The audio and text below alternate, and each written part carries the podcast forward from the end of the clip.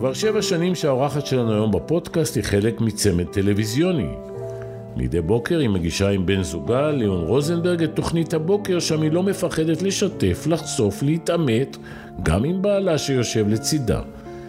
היא נולדה לפני ארבעים וחמש שנים בארגנטינה לחנה ויוסי. עלתה ארצה בגיל שש ואחרי תקופה קצרה במרכז קליטה, עברה להוד השרון שם התקשתה להשתלב. עם שחרורה השלימה בגרויות שלבסוף, סיימה גם תואר במשפטים. על קריירת עריכת הדין היא ויתרה ועברה לעסוק בנטורופתיה ותזונה. היא אם לשתיים, שילה וארבל. באלו נסיבות היא תמתה בגיל שש עם המורה שלה, איך היא מגיבה לתדמית האישה הדומיננטית של המסך, ותמונה אחת שעוררה שערה ברשת, אינטימי הפודקאסט עם פאולה רוזנברג. האמת היא שזה מעניין לראות את ההיסטוריה שלך בקפסולה של כמה שניות, יש בזה משהו מעניין. יש לך זיכרונות מארגנטינה? בטח, המון, המון זיכרונות, בעיקר זיכרונות שבדקתי עם הפסיכולוג, אם זה באמת זיכרונות שלי או שזה סיפורים, אז יש לו כל מיני כאלה טריקים כדי לוודא. אז מסתבר שיש לי זיכרונות אפילו מגילאים צעירים. איזה טריקים יש כדי לוודא? כשככה ישבנו, הפסיכולוג ואני, והסתקרנתי לדעת אם זה באמת זיכרונות או אולי סיפורים או אולי דמיון. למשל, אני זוכרת את היום שזרקתי את המוצץ. בת כמה היית? קטנה מאוד, הייתי בת שנה וחצי. גמילה מוקדמת מאוד. ביום שאחותי נולדה, אבא שלי החליט שזה הזמן הנכון. ואז עוד לא בעטת. עוד לא בעטתי, וגם אז עוד לא, כנראה, הורים לא הלכו להנחיית הורים. אבל אני זוכרת את הפח, ואני זוכרת את הרצפה, ואז כשישבתי בפסיכולוג, אני זוכרת איך נראה הפח שאליו זרקתי את המוצץ. בת שנה וחצי. אז הפסיכולוג אישר לי שיש אפשרות לזכור דברים מהגיל הזה. בעיקר אצל מחוננים. ובעיקר אצל טראומות. כשה... שזה כבר העלייה ארצה. כשזה החוויה, גם החוויה של המוצאת הייתה טראומטית, אבל בכלל פרדות אצלי זה נושא כזה בחיים. זה נכון להגיד על השנה הראשונה שלך בארץ, שזה טראומה. כן, תמיד, תמיד זה לא נעים לי, כי אני תמיד, אני בן אדם נורא מודע לסבל של אחרים, אז אני אומרת, הכל יחסי. הטראומה שלי מתגמדת לעומת טראומות אחרות, אבל בוא נגיד שלא היו נחמדים אליי כשעליתי לארץ. ובעיקר מפגש אחד עם מורה בלתי נשכח. נכון. עלינו לארץ, בהתחלה הגענו למרכז קליטה בנצרת עילית, נוף הגליל, ואז מהר מאוד ההורים שלי מצאו עבודה ועברנו, זה היה כזה מעבר בזק. חודש וחצי בארץ לא ידעתי מילה בעברית עדיין, והמורה כנראה הייתה די מתוסכלת מתפקידה, ומאוד לא אהבה את הילדה עם העצמות, עם נעלי הלקה והסמלה, שהייתה מאוד שונה בנוף של הצברים, ו... החליטה לעשות לי כזה שוק תרפי. החליטה לעשות לי שוק. אולי כך ללמד אותי, אבל uh, קראה לי כזה דף שכתבתי בו בספרדית את השם שלי. היא אמרה לי, או עברית או כלום, אני זוכרת. פאולה. פאולה, כתבתי פי איי יו אל איי. אבל היא התכוונה שרק בעברית מותר, אז היא פשוט קראה אותו כזה מולי. מה? פרץ בבכי? לא, אני לא בוכה. אני בוכה רק uh, כשעצוב או כשמרגש. אני לא בוכה כשכואב, כשקשה לי. וואו, כמה מודעות. אני נורא נורא בכיינית מהתרגשות. כשכואב לי, אני לא בוכה. סיפרת את זה להורים? כן, בטח. אמא שלי באה בריצה לבית הספר. אני זוכרת את זה. שהיא עומדת והיא לא יודעת עברית, אז בדיעבד היא הייתה בת עשרים ושש. וניסתה שם לדבר, לא היה כל כך מי שיקשיב לה. אני זוכרת את הרגע הזה בתור רגע שהבנתי ש...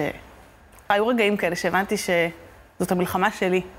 שההורים שלי יש להם את המלחמות שלהם כרגע, ולי יש את המלחמות שלי לנהל. יותר מזה, לפי דעתי זה הלך לאיזה הליך של היפוך תפקידים, כלומר, את בהרבה מצבים מוצאת בגיל מאוד צעיר את עצמך מגנה להורים שלך. אני חושבת שהרבה ילדי מהגרים הם ילדים הוריים בעל כורחם, כי בסופו של דבר הילד הקטן, אני, ועוד הרבה ילדים רוכשים שפה לפני ההורים, ואז אנחנו אלה שמבינים ואלה שיודעים, ולכן זה תפקיד כזה. אני זוכר סצנה קורעת לב שאימא מטלפנת לארגנטינה מטלפון ציבורי, ואת אחראית על הסימונים והשליטה בזמן. נכון, יפה שאתה... אני הייתי שם, את לא הכרת אותי פשוט. האמת היא שאנחנו גרים בהוד השרון, ואני הרבה פעמים נוסעת עם האוטו, ואני מסיעה את הבנות שלי, ואני עוברת ליד הטלפון הציבורי הזה, כשאימא שלי, אני זוכרת אותה בוכה, היא הייתה נערה צעירה בעצמה, היום אני מבינה.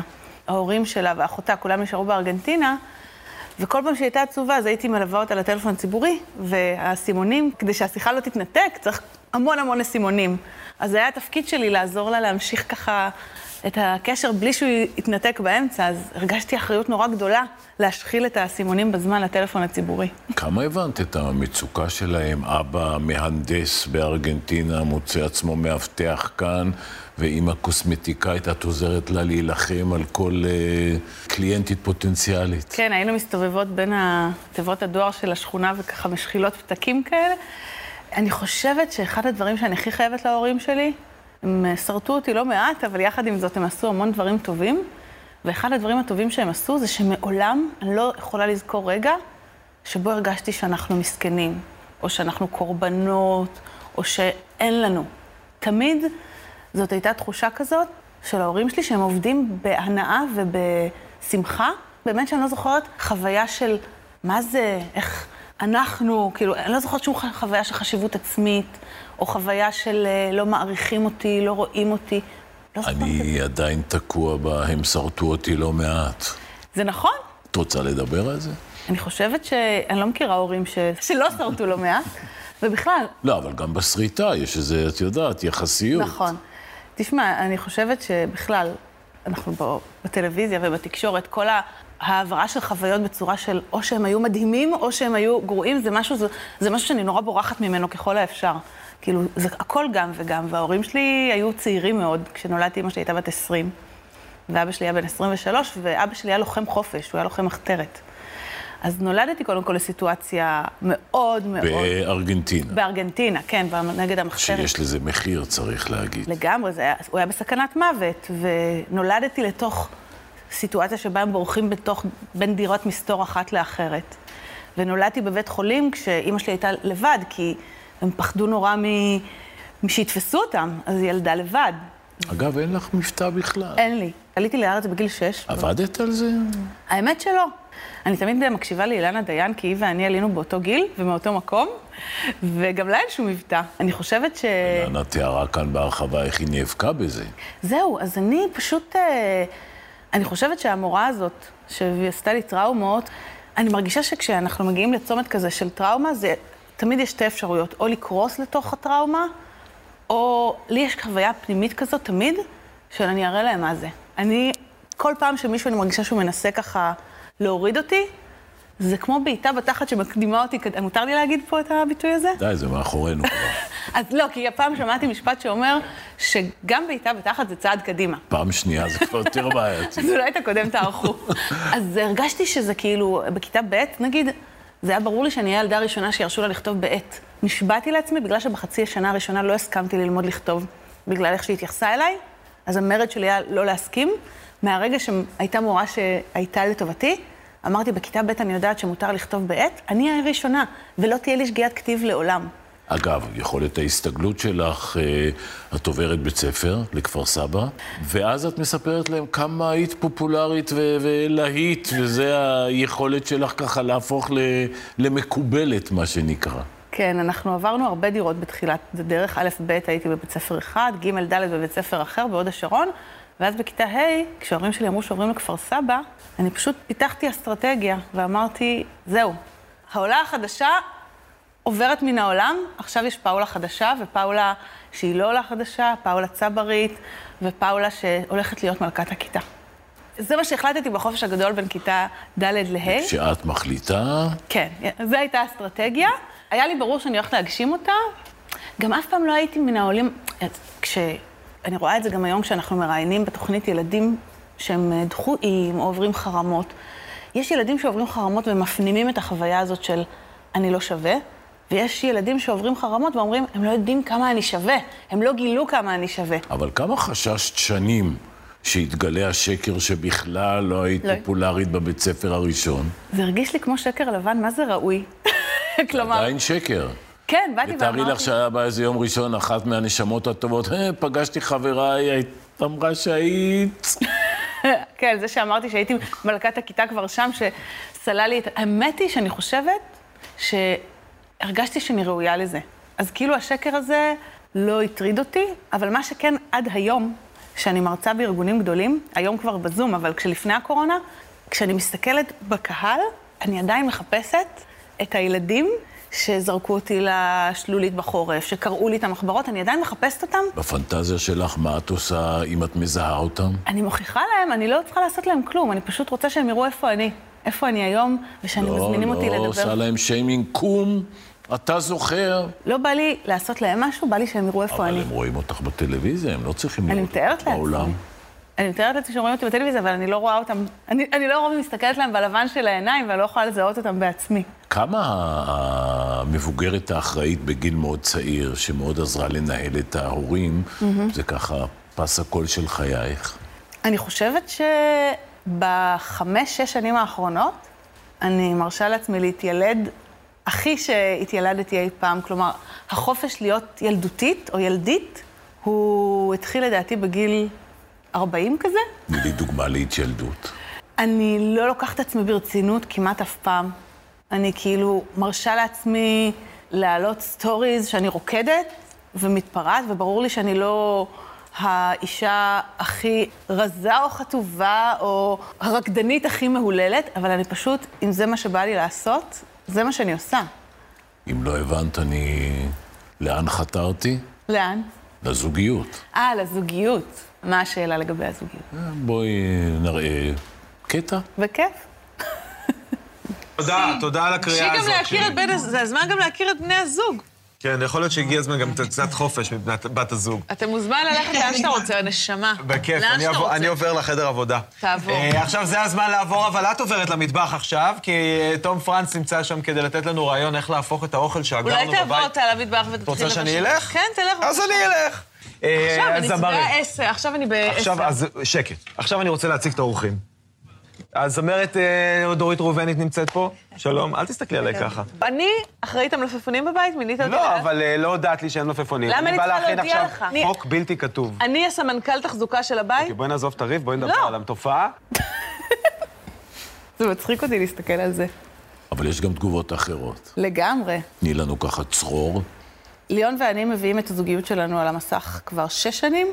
לאורך הדרך יש המון, הרוב, תשעים אחוז מהאנשים אומרים כמה זה נעים וכמה זה כיף לראות זוג שהוא לא מדגמן פוסטר של זוגיות, אלא שגם מדבר על המריבות הקטנות ועל הלוגיסטיקה, ועל כמה שבזוגיות ארוכת שנים לכל אחד יש את הרגעים שהוא רוצה לברוח מהבית. ויש אנשים אחרים שאומרים דברים כמו, את לא נותנת כבוד לגבר שלך, או למה את משתיקה אותו, או אה, מה עוד. איזה גבר, אומרים על ליאון, איזה גבר זה שהוא נותן לאישה להשתלט עליו ככה. כאלו דברים. את בן אדם, עזבי גבר אישה, למה מגדרי? את בן אדם מאוד דומיננטי. אני בן אדם מאוד דומיננטי? אני רוצה מהנחה שגם אם הלך מערכת זוגית עם אישה, עדיין היית מאוד דומיננטית. תגדיר דומיננטית. בואי נעשה את זה פשוט, ב-מאה אחוז דיבור, את מדברת, אני אהיה עדין שבעים וחמישה אחוז. אוקיי. והלכתי לקראתך. הלכת לקראתי, אז תראה, אז זה מצחיק, כי קודם כל, כשפגשנו את זה על המסך, זה גרם לי לשני דברים. אחד, ישבנו ליאון ואני לא פעם ולא פעמיים, וממש מדדנו דקות של כמה כל אחד מאיתנו מדבר בתוכנית, וגילינו שזה כזה, נגיד, ארבעים שישים, לפעמים חמישים חמישים, ליאון הוא לא כזה וטרן. אלא תסתכל פה על האנרגיה שלי ועל האנרגיה שלך. אני בבלי. אני בן אדם כזה נורא נורא מפעפע. אני רואה את זה גם על אחת הבנות שלי, שלפעמים היא יושבת עכשיו למשל בזום, ושואלים כל ילד משהו, והיא אמרה רק מילה אחת, והיא אומרת, המורה, לא אמרתי את הכל. אז שנייה, שנייה, כי האנרגיה התוססת הזאת ממלאת המון מהאוויר לטובה ולרעה. זה אני... נכון, זה טוב, במקרה שלך, לא שאת יועצת על לעבוד עם בן הזוג. זה לא לכל אחד. יש לזה מחיר? בטח, קודם כל, בשנים הראשונות, אנחנו כבר שש שנים כמעט כל יום ביחד על המסע חוץ מסופי שבוע. אז בשנים הראשונות זה הלם כזה, כי פתאום הדינמיקות הכי קטנטנות שהן יוצאות על המסך, אז מקבלת פידבק ישיר, במיוחד בעידן הרשתות החברתיות. אני חושבת שבזכות זה התפתחנו, כי זה הכריח אותנו, זה שם לנו מראה לכל מיני דברים, שאולי זה לא היה שם לנו את המראה הזאת אם לא היינו עובדים ביחד, ומכיוון שגם ליאון וגם אני, אנשים שנורא חותרים לאמת, כלומר, זה לא מעניין אותי לחיות זוגיות מזויפת שבה הכל על מי מנוחות ומושלם. נגיע לאיך פירקת באבחה אחת את כל מחזור א' של חייך בכל הפרמטרים. כן, לא באבחה אחת, אבל אני ממליצה לזה, על זה, על הנחיה משותפת, לאנשים שלא מפחדים לקבל בוקסים ולקום ולהמשיך הלאה ולהתחזק. יש מצב שאתם באים לעבודה, שאתם בתענית דיבור, כלומר אתם בברוגז ואתם נפגשים על המסך? ברור. ובחור נגיד רגיש היה מרגיש בזה, או אתם כל כך מקצוענים שאתם באמת משאירים את זה בבית? אנחנו אפילו לא מנסים להסתיר את זה. אני לא יודעת להסתיר דברים כאלה, אני עולה לה לשידור חי, ואז אני אומרת, ליאון ואני לא מדברים, שיהיה לנו בהצלחה, בואו נתחיל את השידור. בואי אני אראה לך קטע אחד שנדמה לי שהצליח ככה לפגוע. אוקיי. קשה, תני לה נשוי באושר, שלא קובע כלום בבית. כן. אתה מדבר. לא קובע כלום באושר? מה, באושר? באושר. אני רואה את התוכנית שלהם, אפילו את הדיירות הוא לא יכול להזיז מפה לפה. האמת, יש מגמת שיפור. כן? קשה לך? אני לא מדבר עליי, מדבר על זה שאני שומע הרבה דברים. לא, אתה מאחד עד עשר כמה היה לך קשה השנה? אני? עשר. אני יכול להגיד על עצמי, אני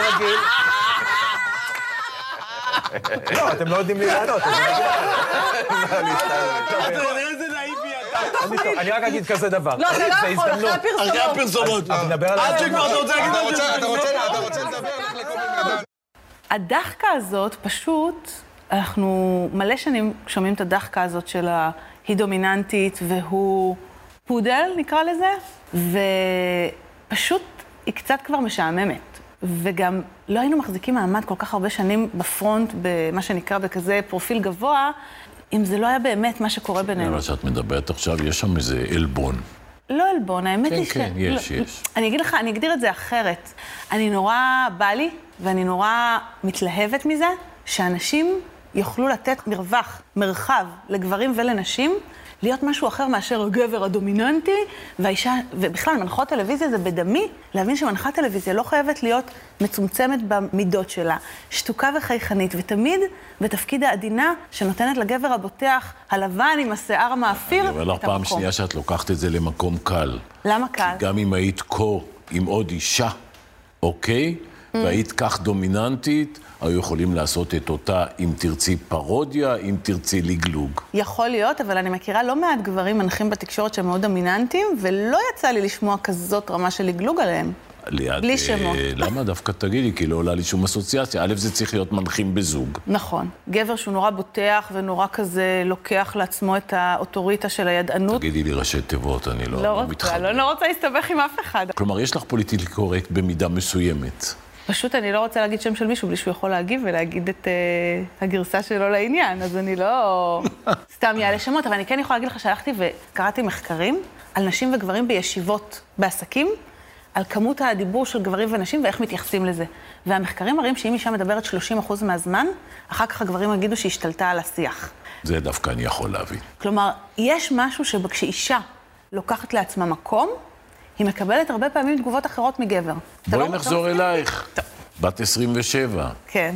יש לך כבר דירה משלך, עורכת דין מצליחה בחברה מבטיחה שיכולה לעשות הרבה כסף. נכון, כסף. נשואה, בן זוג. נכון. ובתהליך של שנה וחצי, עוזבת בן זוג, מן הסתם את הדירה, עוברת לעבור בתזונה ובבריאות ובדברים ש, שלא נדם, מה שנקרא ריסטארט. כן, לגמרי.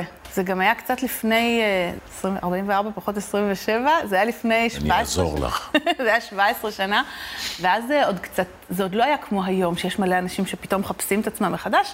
עוד לא היה פייסבוק, עוד לא היה... עוד לא היה אז נראה לי שאנשים עוד לא סיפרו את הסיפורים האלה. אני חושבת שזה היה קצת מהמקום שדיברת עליו מקודם, שהיה לי מין צ'קליסט כזה. של מי אני אמורה להיות כדי להיות מוצלחת ומצליחה.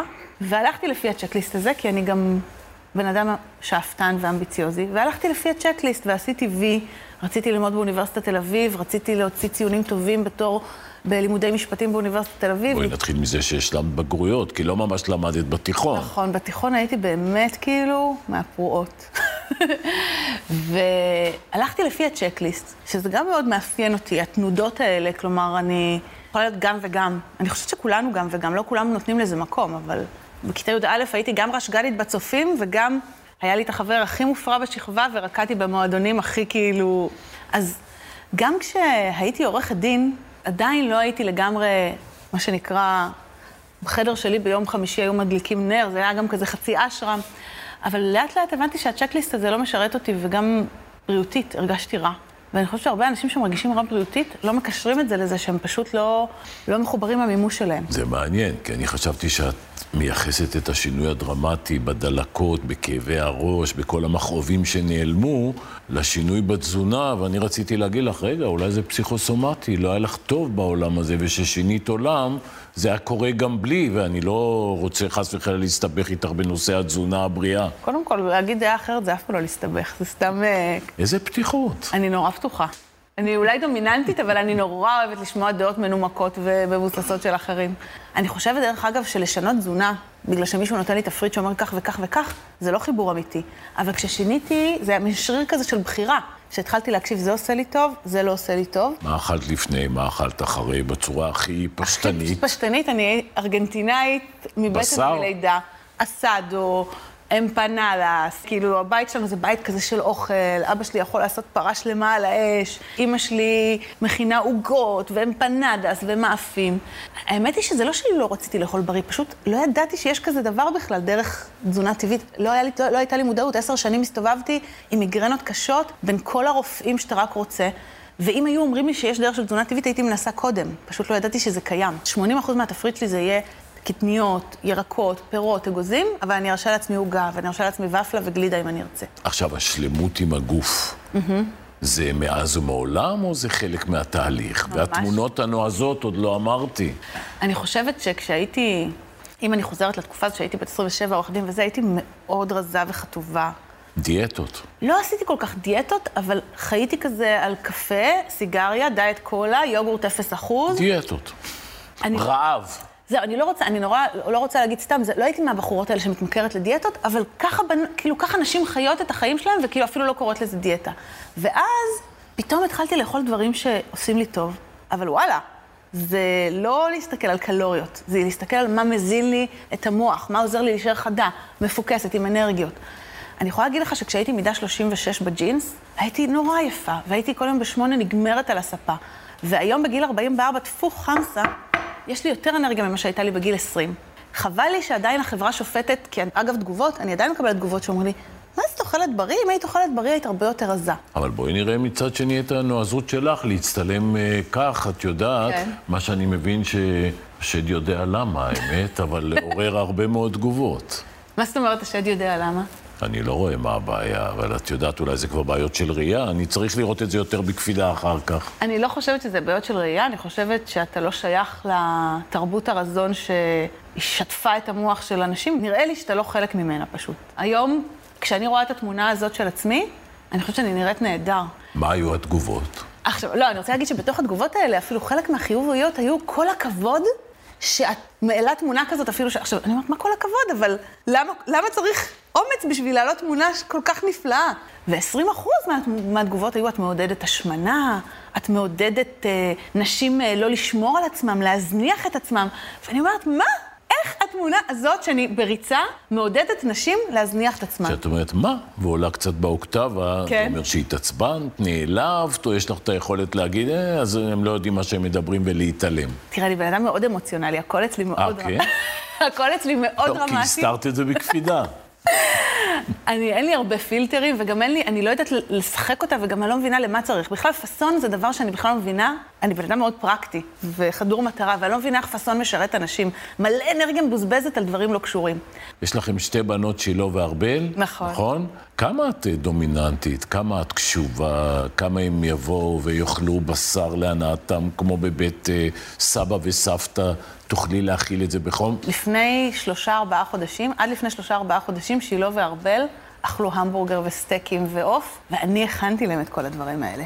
אני מאמינה שכל גישה פנאטית שאוסרת על דברים בכל תחום בחיים, מובילה בדיוק לתוצאה הפוכה לריאקציה. ולכן כשהם אמרו אני רוצה המבורגר, אני בחרתי את ההמבורגר הכי איכותי והכנתי להם והגשתי להם ואמרתי להם באהבה. ואז התחילה הקורונה, וביקרנו פעם אחת בחוות החופש, וזה נשאר להם ככה אה, חרוט, אבל אני זוכרת שחזרנו לחוות החופש והם אמרו, אמא, באמת מסכנות הפירות שאוכלים אותם, אבל זה טעים לנו. לא אמרתי מילה. ואז חברה של שילה הגיעה ואמרה, את יודעת שילה? בזכות הגלויות מחוות החופש שהבאת לכיתה, נהייתי צמחונית. אז שילה אמרה, היא נהייתה צמחונית ואני הייתי שם ואני לא? שילה נהייתה אחרי יומיים ארבל. הייתי בטוחה שזה כזה ג'וק שיעבור להן. והן כיום מקפידות יותר ממני אפילו. אגב, שתי שאלות. כן. יש מצב לריסטארט נוסף בחיים שלך מההתחלה? יש חשש כזה? ואני חושבת שמה שליון ואני מצליחים לעשות עכשיו, תפו חמסה, אני כזה קצת מאמינה. לפני שנתיים, שלוש, עברנו כזה טלטלה נורא חזקה בזוגיות שלנו ועמוקה, והצלחנו לעשות ריסטארט לזוגיות שלנו. אני מרגישה בשנתיים, שלוש האחרונות שיש לי בן זוג חדש. שלא היה לי לפני זה. היה שם מאמר מוסגר, חמסה, אני מאמינה ב... כן. למשל, למשוך באוזן כמספר השנים ביום ההולדת. אתה מכיר את האמונה התפלה הזאת? לא, אבל אני שמח ללמוד דברים חדשים. אז מאז שאני קטנה, אמא שלי, כאילו איך שמסיימים להרים על הכיסא הזה, מושכת באוזן. עוד דברים, עוד איזה אמונות תפלות יש לי? קצת... יש לי אמונה כזאת שצריך לתת נשיקה לכל אחד מהמשפחה לפני. זו אמונה שאני המצאתי.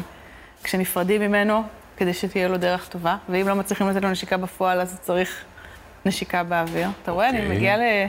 ועכשיו השאלה, איפה תהיי שימשכו לך באוזן חמישים וחמש פעמים? בשנתיים האחרונות חזרתי לאקדמיה, אני לומדת לתואר שני במחקר תרבות, ויש לי חלום לעשות דוקטורט. נראה לי שהצבת יד לעוד עשר שנים שככה תצליחי לעמוד לו, כן. הלוואי, הלוואי שאתה צודק. פעם הבאה אני אגיד לך, דוקטור פאולה רוזנברג, היה לי לעונג לארח אותך בתוכנית. אני עדיין לא מאמינה בזה, אבל זה שאמרת את זה, עכשיו ייתן לי, נראה לי, איזה חיזוק לעניין. חמסה, חמסה. חמסה, שום בצל, כל מה שצריך. תודה. תודה רבה.